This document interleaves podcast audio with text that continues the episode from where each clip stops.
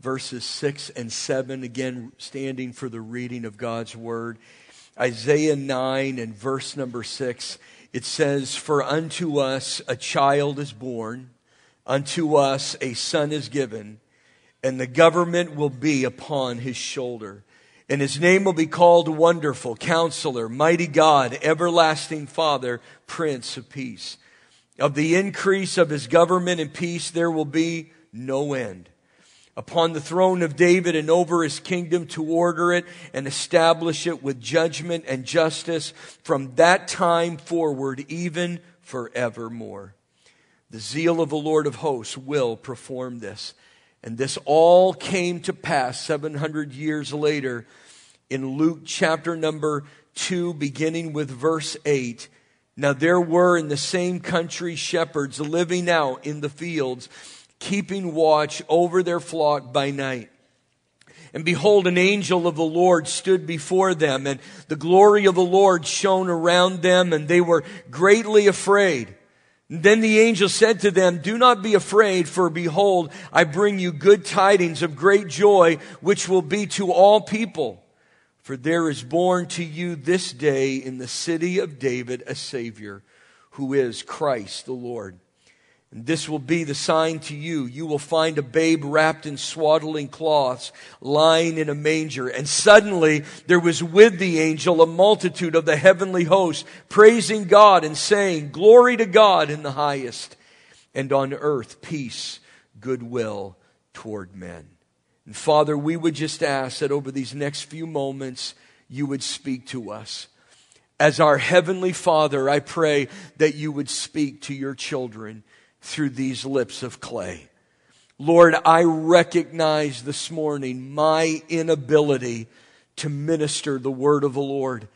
Lord, I may have communication skills, but I cannot do this without you. And I ask for the touch of heaven to be upon my heart, that I may communicate your heart to your people. And I pray, Father, that when we leave here this morning, we would have a greater appreciation for the grace of God that has saved us. May it come alive to us in the incredible story that we're about to discover today. Lord, the setting upon which a promise of peace forevermore was given. And we thank you for it in Jesus' mighty name. And everyone said amen and amen. Would you give the Lord praise in his house one more time here this morning? Come on, you can do better than that. Give him praise in his house. Bless God. Before you're seated, would you turn to your neighbor and tell him that you love him? In Jesus' name. Bless God. You know, for those of you that are just joining us here, last week we started a brand new series that we simply have called Heavenly Peace.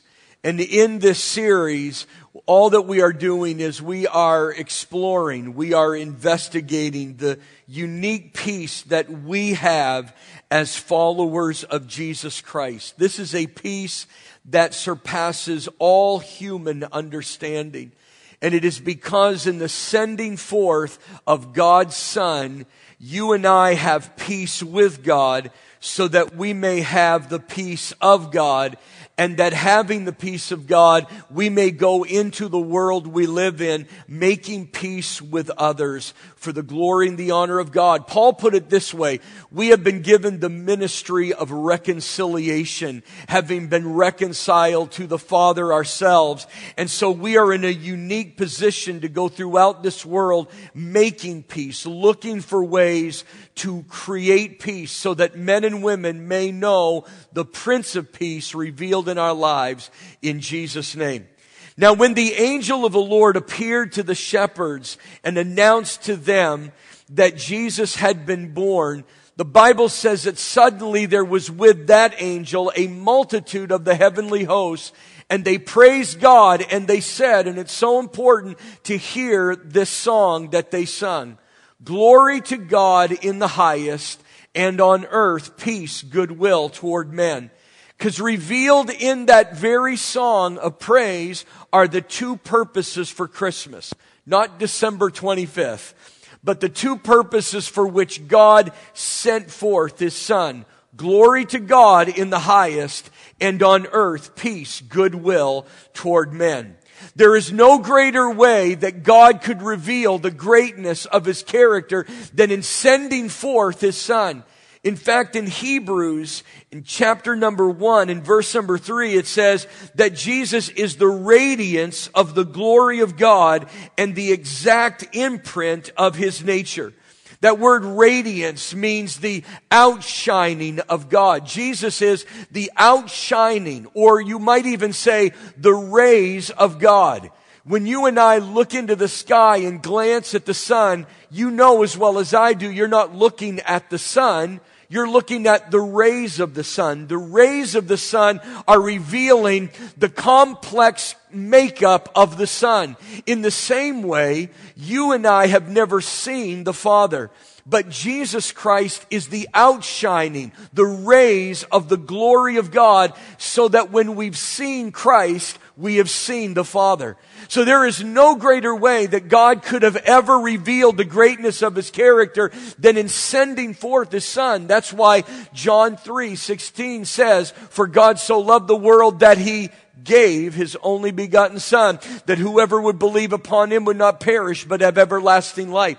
It's why Paul said to the Romans that God has demonstrated His love for us in that while we were yet sinners, Christ died for us. So the first reason that Christ came into the earth was so that man would never cease to give glory and praise to Almighty God, because in Jesus we see the greatness of our God reflected. Can you say amen? In Jesus' name. Now the second purpose of Christmas, or the second purpose of Christ's coming, His advent into this world, is that on earth there would be peace, goodwill toward men. Now, I said to you last week that that is an unfortunate translation, and it actually can be a little misleading, because it sounds that when Christ came, that He brought universal and global peace. Well, we know that's not true. We know that there has never been global peace since Jesus came upon the face of the earth. In fact, we know statistically that the twentieth century was the bloodiest of all centuries combined. And the twenty-first century is not off to a good start either, I might add. So we know that when Christ came, He didn't establish universal peace, and yet we celebrate Him as the Prince of Peace. So what does it mean? The proper translation there is this, and it's important to understand it. Glory to God in the highest, and on earth peace among those with whom He is pleased. You see, that draws out the fact that the peace He offers is provisional. It is conditional. Jesus came to provide the means by which all mankind may experience peace, but the only ones who receive that peace are those with whom God is well pleased. If you are not pleasing to the Lord, then you will never have that peace in your heart and your life. The only ones who receive that peace and know that peace are those with whom God is pleased. So the question very quickly becomes, well, how do I know that I'm pleasing to the Lord? How do I go about pleasing God? Well, Hebrews chapter eleven tells us very clearly that without faith, it is impossible to please God. The only way to please God is by faith. Turn to your neighbor and tell him, the only way to please God is by faith. That is it. You can't please Him any other way. But what we said last week is that you even have to clarify faith today. You have to, you can't just say that it's by faith we please the Lord, because a lot of people believe that belief is equivalent to faith, that if they believe, they have faith. But that is not the case. Faith is much deeper than that. And I fear today that our churches are filled with men and women today who believe all the right things concerning Christ, and they believe that that translates into salvation and that they are saved. But I'm going to tell you, you can believe all the right things about Jesus and still not have faith in Him. You can believe all the right things about Jesus and still not be saved. Even James, the brother of Jesus, in his letter said, the demons believe and they tremble. But the inference there is that they do not have salvation whatsoever. So you can believe that Jesus died, that he rose again, that there's no other name given by which man may be saved but the name of Jesus Christ. You can believe that he's coming again, and that still does not guarantee salvation. It's faith. You see, faith is more than just believing. Faith is the idea of leaning on him. It is the act of relying upon him, of trusting in him. It actually is carrying the idea of yielding yourself, of surrendering yourself to him. The illustration I offered to you last week, I think, is still the best illustration I can give you. When I was sitting there a few moments ago, I believed that this platform could hold me. But it wasn't until I got up on the stage that I actually demonstrated I had faith in this platform. And now that I'm on this platform, there is no conflict. I have peace that it is able to sustain me throughout this message. In the same way, from a distance, you can say, I believe that Jesus is the Son of God. From a distance, you can say, I believe that he is the only way unto the Father. I, from a distance, you can say that I believe that he died and that he rose again and that he has provided a living way to the Father. You can believe Believe it, but you're not in faith until you yield your life to the Lord, until you give him your life and you say, Lord, from this day forward, you lead and I will follow. I am not going to do what feels right. I'm not going to do what seems right to me. From this day forward, I will honor your word. I will follow you wherever you lead me. I will obey you. And God says, that's faith.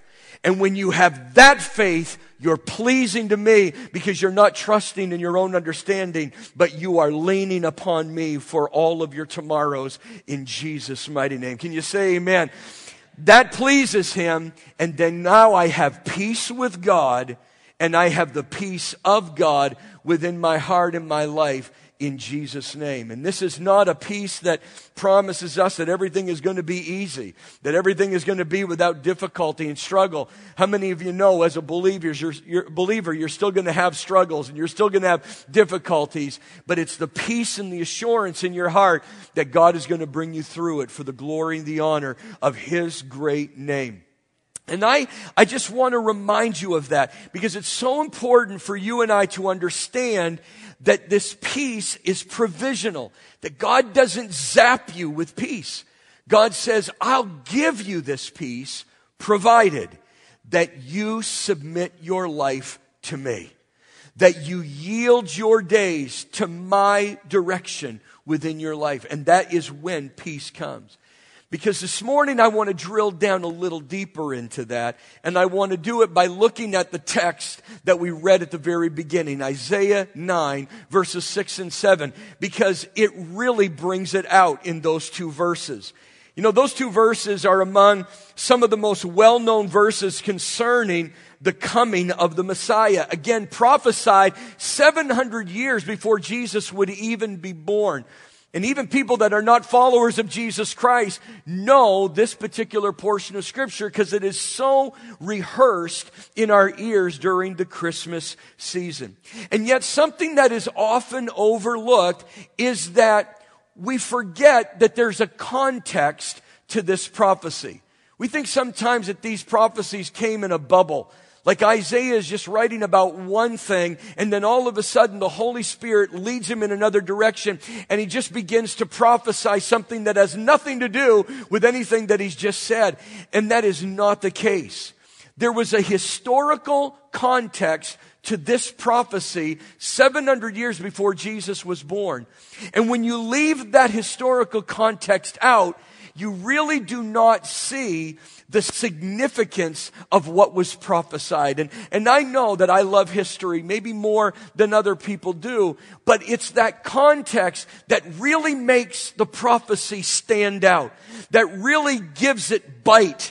And a lot of times when we leave that context out, we don't appreciate the grace of God that is in that prophecy. So today my hope and prayer is that in sharing with you a little bit of the background of this this incredible prophecy that you will have a greater appreciation for the grace of God. Sometimes we think it was easy for God to save us. But I'm going to tell you folks, there was nothing easy about it at all. There's not one of us that made it easy for God to save us. But He saved us anyway, in Jesus' mighty name. And I want to thank God that one of the greatest prophecies concerning the coming of Christ came in the most devastating moment in Israel's history. And you're going to see that today in Jesus' name. Now, actually, the context of this goes back to chapter seven and is all of chapter eight and all of chapter nine. Don't worry, we're not going to read and study all of that today. But you are going to have to give me a couple of minutes to give you a snapshot of what was happening at the time that this prophecy came forward. So can you hang with me for just a little bit? I need you to understand what was going on.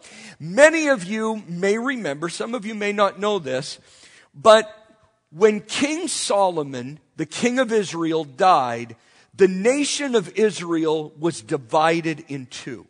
It had to do with the dispute over the next king, his son, Rehoboam. The ten tribes to the north wanted nothing to do with Rehoboam, but the two tribes to the south were willing to embrace him as their king. It became heated, they divided. To the north was the northern kingdom, which is Israel. Their capital city became Samaria.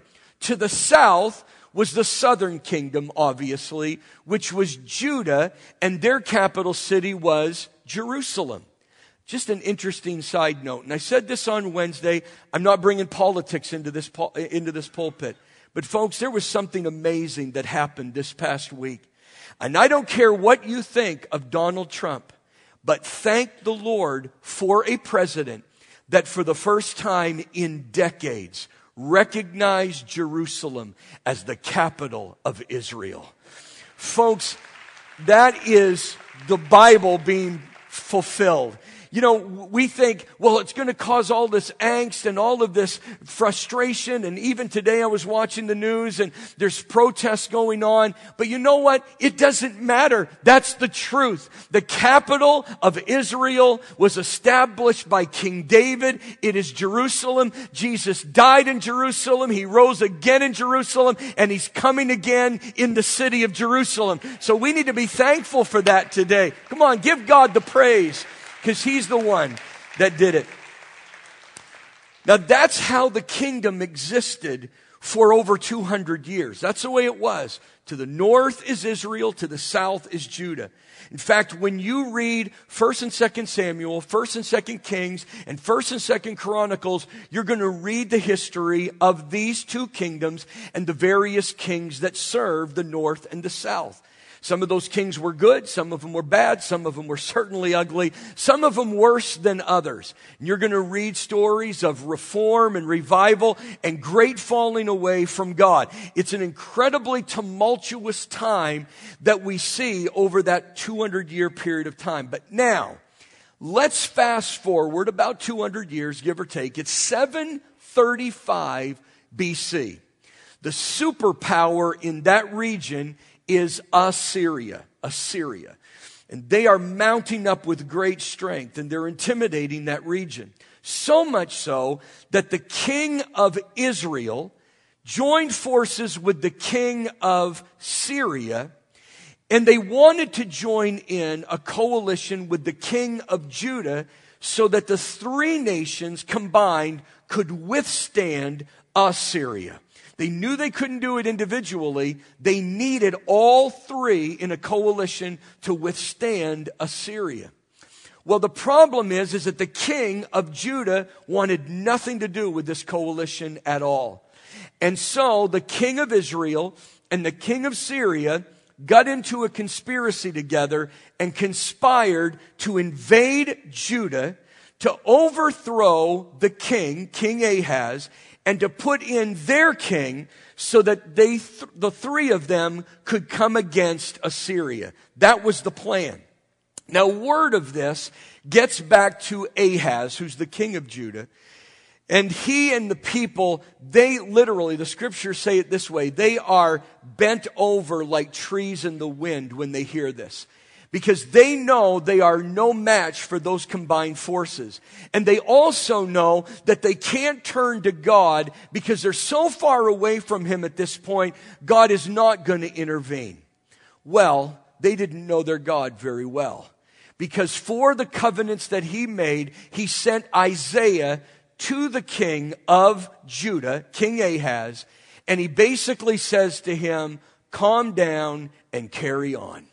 I have this taken. I am not going to let Jerusalem fall to the combined forces of Syria and Israel. I've got this, Ahaz. Don't fret. Don't be worried. Don't be dismayed. I'm going to protect Jerusalem. Now, you've got to understand that they had already started invading, and they had already suffered great loss. They just hadn't gotten to Jerusalem. And so Ahaz just looks at this and thinks that's impossible. And all God said is, trust me, Ahaz. Stand on my word. I'm going to deliver you. But Ahaz doesn't. He's moved emotionally by what he sees, by what he hears, and he reaches out to a neighboring king for their protection. And of all the people he could reach out to, you know who he went to? Assyria. He asked the Assyrians to protect them. The Assyrians were more than willing to come in and, and do that. And they invaded both Syria and Israel or, and just decimated them. But you know what? They even broke their covenant with Judah and started in there as well. Now, God would not allow Assyria at this time to overcome Jerusalem. But they were all devastated, left them decimated. Israel and Judah alike were decimated because those in leadership would not trust in the Lord their God, but instead reached out to other kings and to other nations for their help and for their intervention. And it decimated them. It crippled Judah. And it's actually brought out in chapter eight. In chapter eight, you got to remember, is actually a prophecy of what is going to happen. It hasn't happened yet, but this is what's going to take place. And I'm not going to read the whole chapter, but I do want to read some of these verses just so that you'll get an idea of what was coming into Israel and to Judah as a result of their not listening to the counsel of the Lord. Here it is, Isaiah eight, beginning with verse six. Inasmuch as these people refused the waters of Shiloah.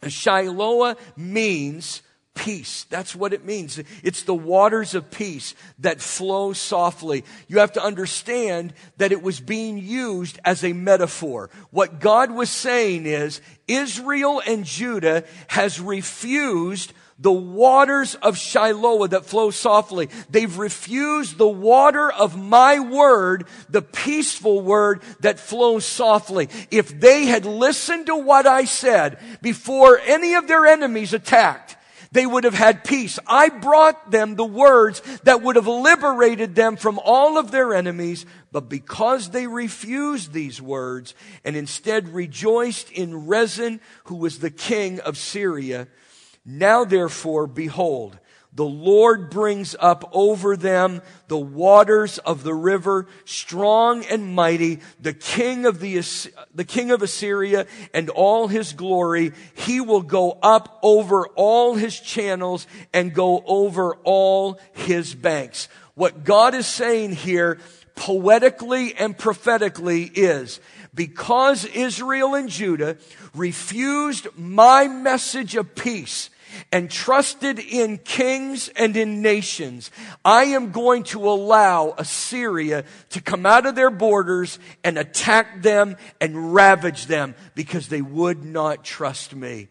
And then he prophetically speaks of what's going to happen. In verse nine, he says, be shattered, O peoples, and be broken in pieces. Give ear, all you from far countries. Gird yourselves, but be broken in pieces. Gird yourselves, but be broken in pieces. The idea here is you're going to seek to yourselves and to others to try and bind you up so that you will not be broken. But nothing you do from this point on is going to keep you from being broken because you've refused the word of my peace. He goes on and he says, take counsel together. You can counsel with all the kings and all the nations you want to, but it will come to nothing. Speak the word, be as positive in your confession as you want to, but it will never stand, for God is with us. What he's saying there is that God is with those who trust in his word.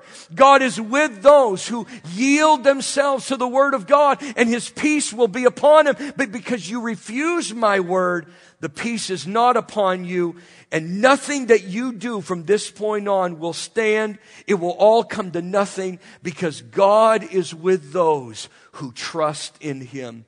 He says conditions will get so bad that when they say to you, seek those who are mediums and wizards, who whisper and mutter. What he's talking about are men and women that have familiar spirits and channel demonic spirits and trying to get in touch with the other world, if you will. He's, t- he's saying you're going to come to a point where you know you need supernatural intervention, but rather than coming to God, you're going to seek out seances and mediums and horoscopes. Should they seek the dead on behalf of the living? Should not a people seek their God? Why on earth would anyone read a horoscope? Why would anyone go to a medium? There is no one that knows your future but Almighty God. We should be seeking God's face in Jesus' name. But he says they're going to come to a place where they realize they need supernatural intervention, but rather than going to God, they're going to turn to mediums. He says they will pass through it, through this difficult season, hard-pressed and hungry, and it shall happen when they are hungry. Listen to this. These are sad words. That they will be enraged and curse their king and their God and look upward. What he's saying here is that in the midst of their destruction, rather than being humbled at the fact that they had refused God and that they had invited disaster in their life and coming to the Lord and saying, Father, forgive us for rejecting you, for refusing you. We surrender to you. Rather than that, they're going to become enraged towards God and they're going to point their finger into heaven and they're going to curse him. They're going to say, how dare you, God? Why would you allow that to happen in our lives? I was reminded as I was reading that the other day of Proverbs nineteen and verse three, which says, the foolishness of man subverts his way, ruins his affairs, then his heart is resentful and frets against the Lord. An incredible word. Isn't it sad? You know, we think that when someone's life finally bottoms out, that they're going to call upon the Lord. Folks, I've been in this a long time, and more often than not, when the bottom falls out, people point their fingers at God and say, you failed me. And they never consider, no, wait a minute, I rebelled against God. It's sad. And he says in their desperation, they're going to look to the earth, and they're going to see trouble and darkness, gloom of anguish, and they will be driven into darkness. Wow. Talk about despair. You know, as I was reading that the other day, this thought came to my mind that when they were reaching out to these other kings, who would have ever thought that it was going to make matters worse? I'm sure that at that moment it seemed reasonable with Assyria breathing down their neck, with, with Israel and with Syria breathing down the neck of Judah. I'm sure that it seemed reasonable. Let's make a peace treaty. Let's get some help. Let's get someone in here to help us so that we can have peace. They had nothing of it at all. For all that they had done, all that they would have is a shattered, broken life left in pieces. They would seek to bind themselves up only to be broken again. They would conspire together, but it would come to nothing. They'd become so desperate that they would seek out the help of mediums and witches and warlocks and wizards, somebody to intervene and help us through it. They would become hard-pressed and hungry. Instead of being humbled, they'd look upward and enrage against God. They would curse him. They would look everywhere for help, but see nothing but trouble, darkness, gloom, and anguish. And it all started with refusing the word of peace that he came to offer them. Isn't that amazing? I mean, you would have thought they had done something vile, something so evil and vicious, but all of this started when God came to them one day and said, if you will obey my word, if you will do what I tell you to do, I will intervene and I will miraculously deliver you. But you refused my counsel, and in that you opened up the floodgates of destruction. Man, I'm going to tell you, through the years, I've seen this on a much smaller scale, but I've seen it. Listen, folks, no one wakes up one morning and says, you know what? I'm going to wreck my life. Nobody gets up one day and says, you know what?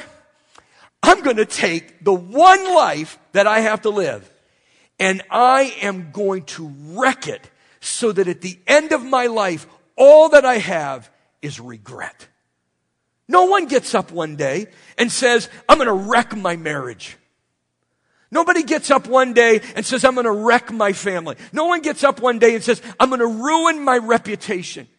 No one gets up one day and says, you know what? I'm going to wreck myself financially. No one gets up one day and says, I'm going to get addicted to drugs. Nobody gets up one day and says, you know what? I'm going to start the long road into alcoholism.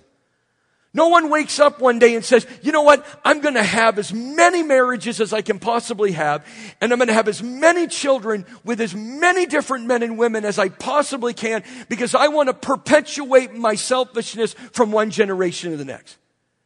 No one gets up one morning and says, you know what, it's not enough for me to ruin my life. I'm going to leave a legacy so that long after I'm gone, my children, my grandchildren, my great-grandchildren are going to continue in a process of self-destruction. Nobody, nobody does that. And yet it happens every day. And it happens because one day when God offered words of peace, that it would have given you a life worth living, they refused those words and said, I'm going to live my way. It all starts when men and women say, my satisfaction, my gratification, what feels good to me, what seems right to me, will be the final word. We think it's so much more sinister than that, but you can't get any more sinister than that. It is saying, Lord, I don't care what your word says. I'm going to do it my way.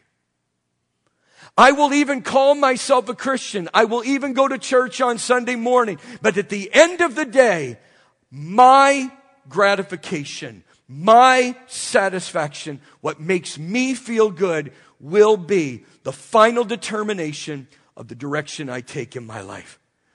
And those men and women will go out and they will look for things to bind their lives together. Some will use medication. Some will use drugs and alcohol. Some will throw themselves into relationships, and they will do everything they can to keep it together. But no matter how hard they try, they keep breaking their lives over and over again. You find others to tell you that you're right. You put around yourself men and women who will always build you up and never check you, but nothing that you do and conspire together with them will ever stand. You can even check your horoscope, read your fortune cookie. You can even look at the bottom of your expensive Starbucks teacup and try to read your future. And then you'll get angry with God and point your finger at his face and say, God, why did you allow that to happen? When it wasn't God at all, it was one day you said, I'm going to be my God, and I'm going to do it the way I want to live it. And you'll look, and all you'll find is trouble and darkness and gloom and anguish. Oh, praise God. Aren't you glad you came to church this morning? I mean, you know, I, I mean, seriously, it sounds so hopeless, and it is. But that is until God shows up. How many of you know that as long as God is around, it's never hopeless? Come on, how many of you know that? That as long as God is around, it's never hopeless. I had to show you that because here he comes in, in chapter nine, verse one, and says, nevertheless. How many of you love that word? Nevertheless, nevertheless. The gloom will not be upon her who is distressed. In other words, there's always going to be hope. As when at first he lightly esteemed the land of Zebulun and the land of Naphtali, and afterward more heavily oppressed her by the way of the sea beyond the Jordan in Galilee of the Gentiles. Now let me just go through that quickly. First of all, I love that word, nevertheless. Because you know as well as I do, nevertheless means regardless. It means in spite of. It means that what was previously said is not in any way going to stop what is about to be said. That what has been previously done is not going to stop what is about to be done. And it's the word that ties the last verse of chapter eight to the first verse of chapter nine. Do you remember what the last verse was? Let me remind you. Then they will look to the earth and see trouble and darkness, gloom of anguish, and they will be driven into darkness. Then he comes in in verse one and nine and says, nevertheless, nevertheless, what he's saying is, they refused me, they rejected me, they cursed me, they said it was my fault, they broke their lives, they shattered their lives, they were hard pressed, darkness loomed and filled them with gloom and despair. Nevertheless, I'm going to save them and I'm going to restore their lives in Jesus' name. How many of you are glad you serve the God of nevertheless? Can I just tell you this morning, you're here because one day God said, nevertheless, because all of us in this room have rejected God. We've all refused our God. We've all pointed our finger at God and said, Lord, why would you do that? We were messed up, broken in pieces, but God one day said, nevertheless, hallelujah. Nevertheless, I'm going to save them. Nevertheless, I'm going to heal them. Nevertheless, I'm going to deliver them. We're here today because one day God didn't give up on you, but he said, nevertheless, in Jesus' name. Come on, somebody. Give God the praise this morning if you believe that. Hallelujah. Nevertheless, the gloom will not be upon her who is distressed, as when at first he lightly esteemed the land of Zebulun and the land of Naphtali, and afterward more heavily oppressed her by the way of the sea beyond the Jordan in Galilee of the Gentiles. Now let me stop there. You know, so quickly, we read those two cities, Zebulun and Naphtali, and think nothing of it. But again, it's that context that makes what we're going to read in a moment stand out. You see, Zebulun and Naphtali were the two most northern cities of Israel, the northern kingdom, which means that when Assyria attacked, they took the brunt of the attack. When you think about it, when the Assyrians are attacking, they are fresh. They are at full strength. And the first two cities they hit are Zebulun and Naphtali in the region of Galilee. And they are decimated, leveled to the ground. And not only were they messed up on a physical level, but they already had a bad reputation to boot because it was the region of Galilee. It says the Galilee of the Gentiles. They had been inundated with Gentiles in those two cities, and they had intermarried, and they were considered by all the other Jews half-breeds, and they looked down at them. In fact, it was a common saying among all the Jews, nothing good could ever come out of Galilee. Many of you know, when you fast forward seven hundred years, Jesus the Messiah started his ministry in the Galilee. Most of his ministry was in Galilee. Most of his miracles happened in Galilee. Leave it to Jesus to start his ministry in the place that was the most burned out and was devastated in their reputation, just to sit here in two thousand seventeen and tell you it doesn't matter what havoc sin has played in your life and how badly you've been damaged by it, nothing is too difficult for your God, in Jesus' name. Come on, somebody give God the praise. He started with the hardest case, amen. Turn to your neighbor and tell him nothing is too difficult for your God. Okay, he goes on and he says, the people who walked in darkness have seen a great light. Those who dwelt in the land of the shadow of death, upon them a light has shined. You have multiplied the nation. This was a nation that was laying in ruins. You've increased its joy. This was a city that once was in sorrow. They rejoice before you according to the joy of harvest, as men rejoice when they divide the spoil.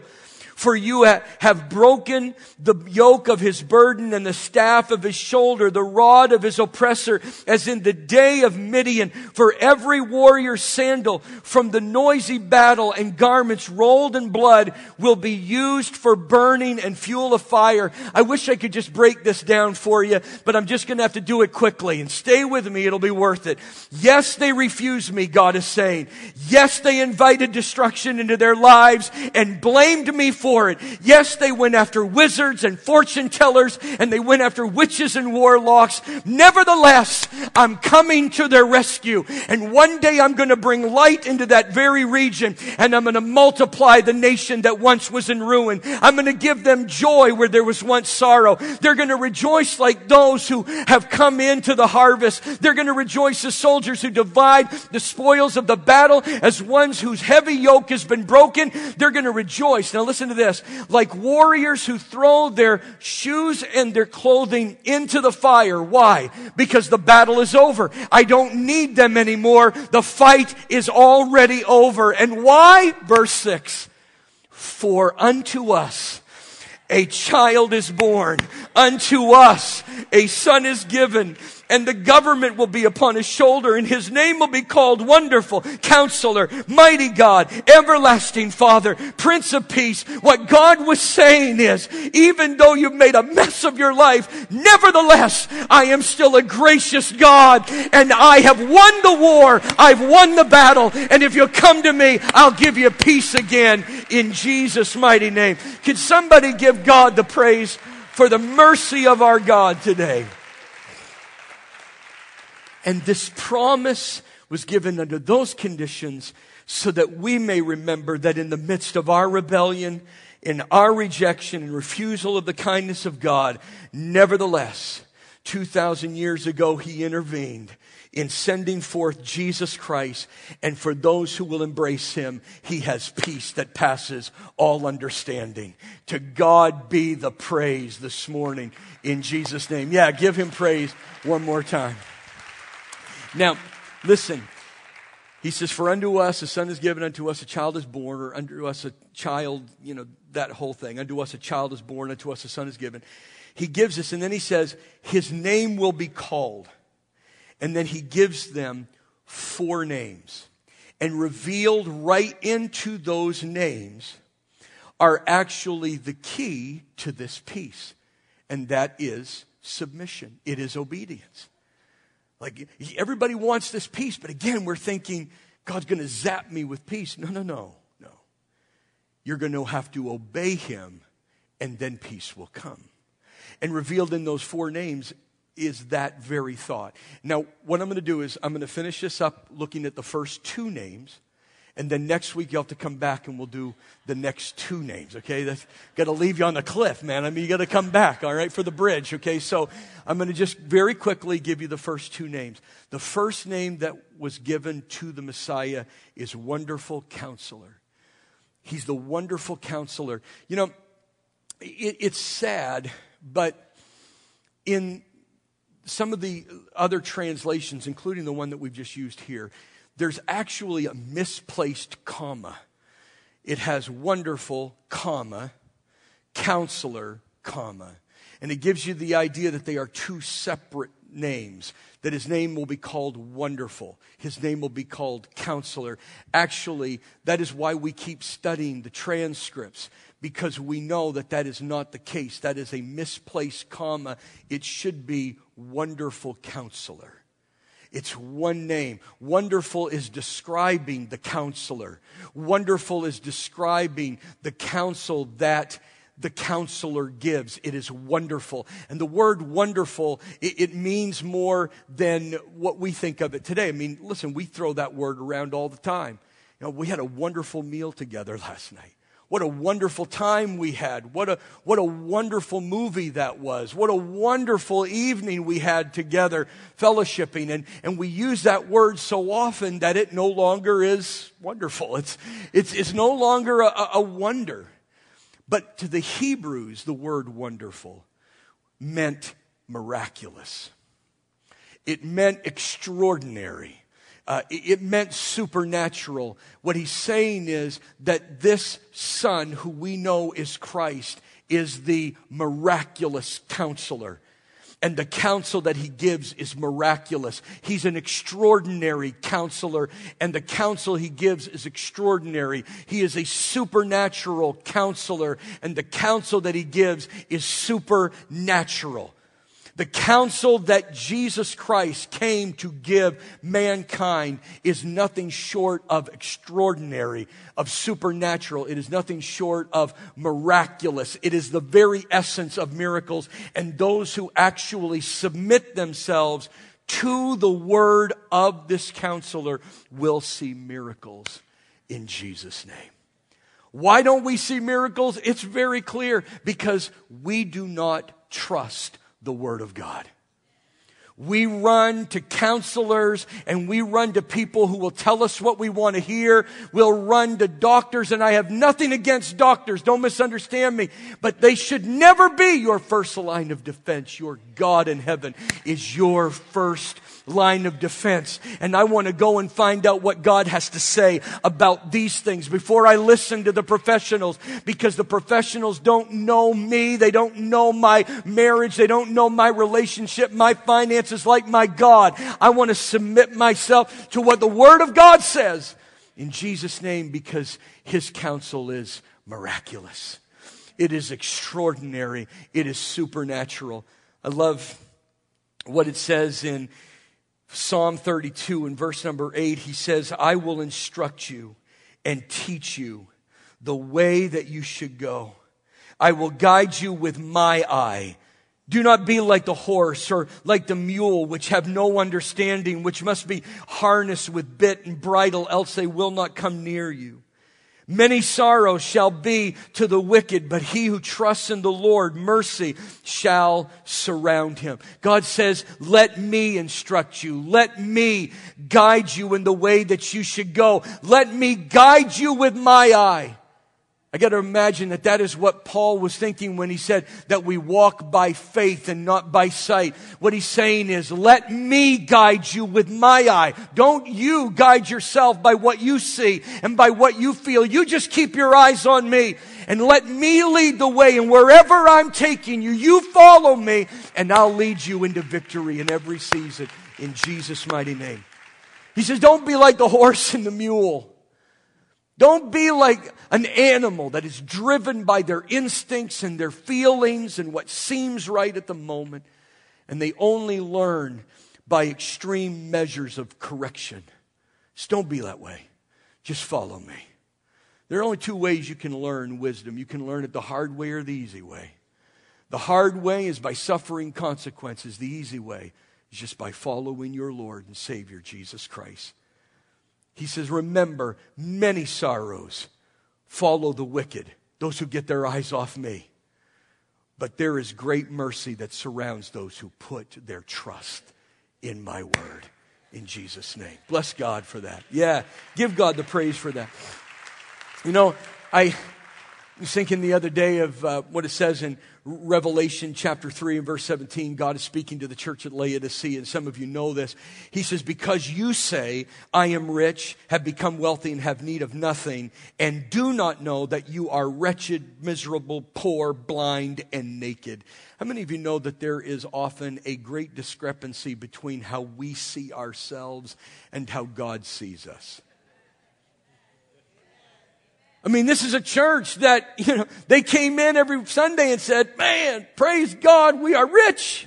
We are increased with wealth. We have need of nothing. God has provided all of my needs according to his riches and glory. And while they're saying this, God's looking down and saying, uh, you're poor, you're blind, you're wretched, you're miserable, and you're buck naked. And I can see through all of the phoniness that you got. And he says, so you know what? Get off your soapbox and listen to my counsel. Because I counsel you to buy from me gold that has actually been refined in fire, that you may know what true riches are.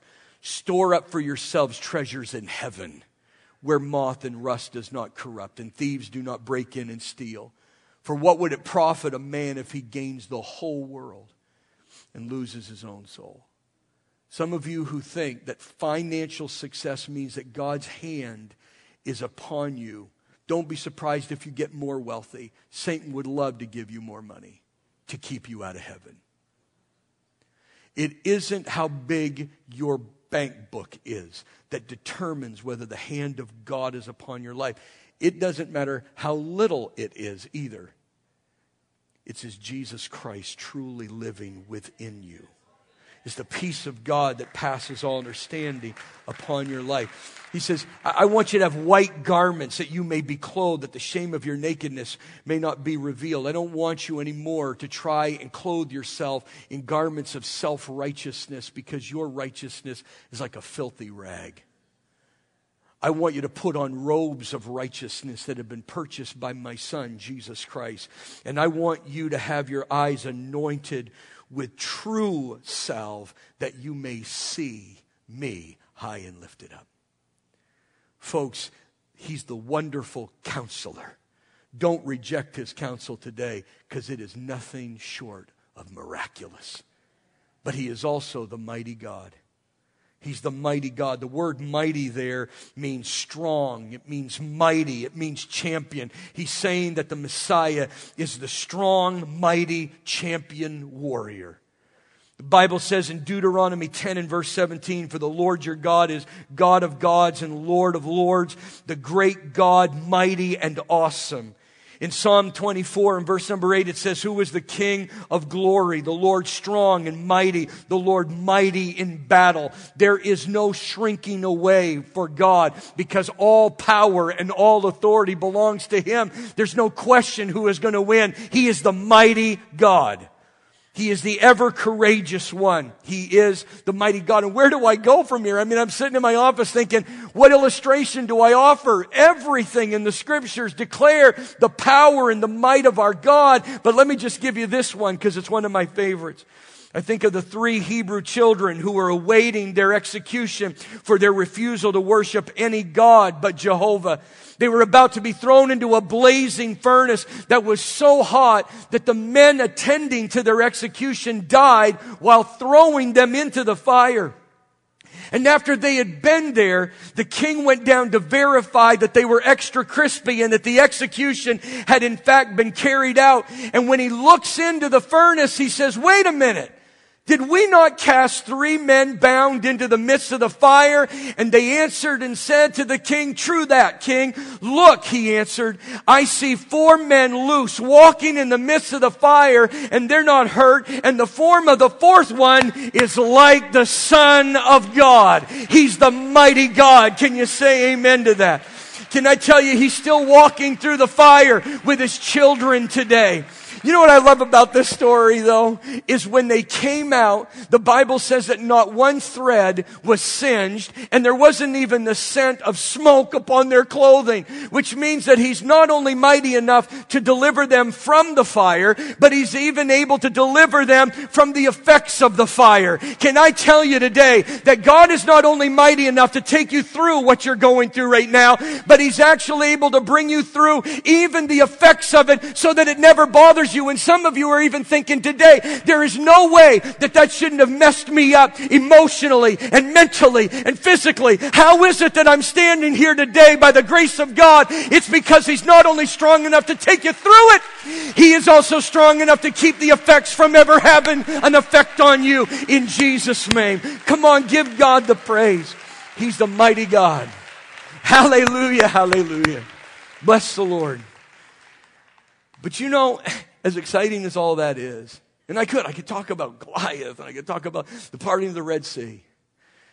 But the only scripture that kept coming to my heart when I heard that word mighty was First Peter chapter five and verse number five.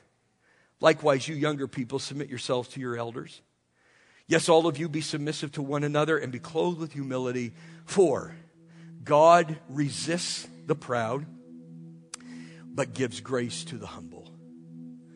Therefore, humble yourself under the mighty hand of God, that he may exalt you in due time, casting all your care upon him, for he cares for you. Wow. In closing, let me just say this. No matter how wonderful his counsel is, it will only be as good as your willingness to submit to it. It doesn't matter how mighty his hand is. It is only going to be as mighty as your willingness to humble yourself under his mighty hand and let him exalt you in his time, while all the time casting all your cares upon him, because he cares for you. That's why I say that revealed right in those names is this idea of surrender and this idea of provisional peace. He's saying, listen, I've given you the word for peace, and I have all the power to give you peace, but you have to submit to my counsel. And you have to humble yourself under my mighty hand. And isn't this the push? Isn't this the tension? Because just like King Ahaz, it's easy to say that when you have no struggles. But when the pressure's on, when the marriage is failing, when the bills are piling up, when sickness comes, when that stress is applied, oftentimes that's when we pull out and we lean on our own understanding rather than trusting in God. And the moment you pass away from his mighty hand and his wonderful counsel, you're on your own. You know, I love Christmas, but sometimes we get focused so much on a baby in a manger that we forgot that baby grew up, became a man, died on a cross, three days later arose from the dead, sits at the right hand of God the Father Almighty right now, crowned with many crowns. And you can warm up to him as a baby, but you struggle with him as a king. Folks, he's the King of glory. And he has the counsel that will work miracles, and he has the power to bring you through, but you've got to humble yourself under him. Are you going to? In Jesus' name. Heads are bowed, eyes are closed here today. Bless the Lord. Hallelujah.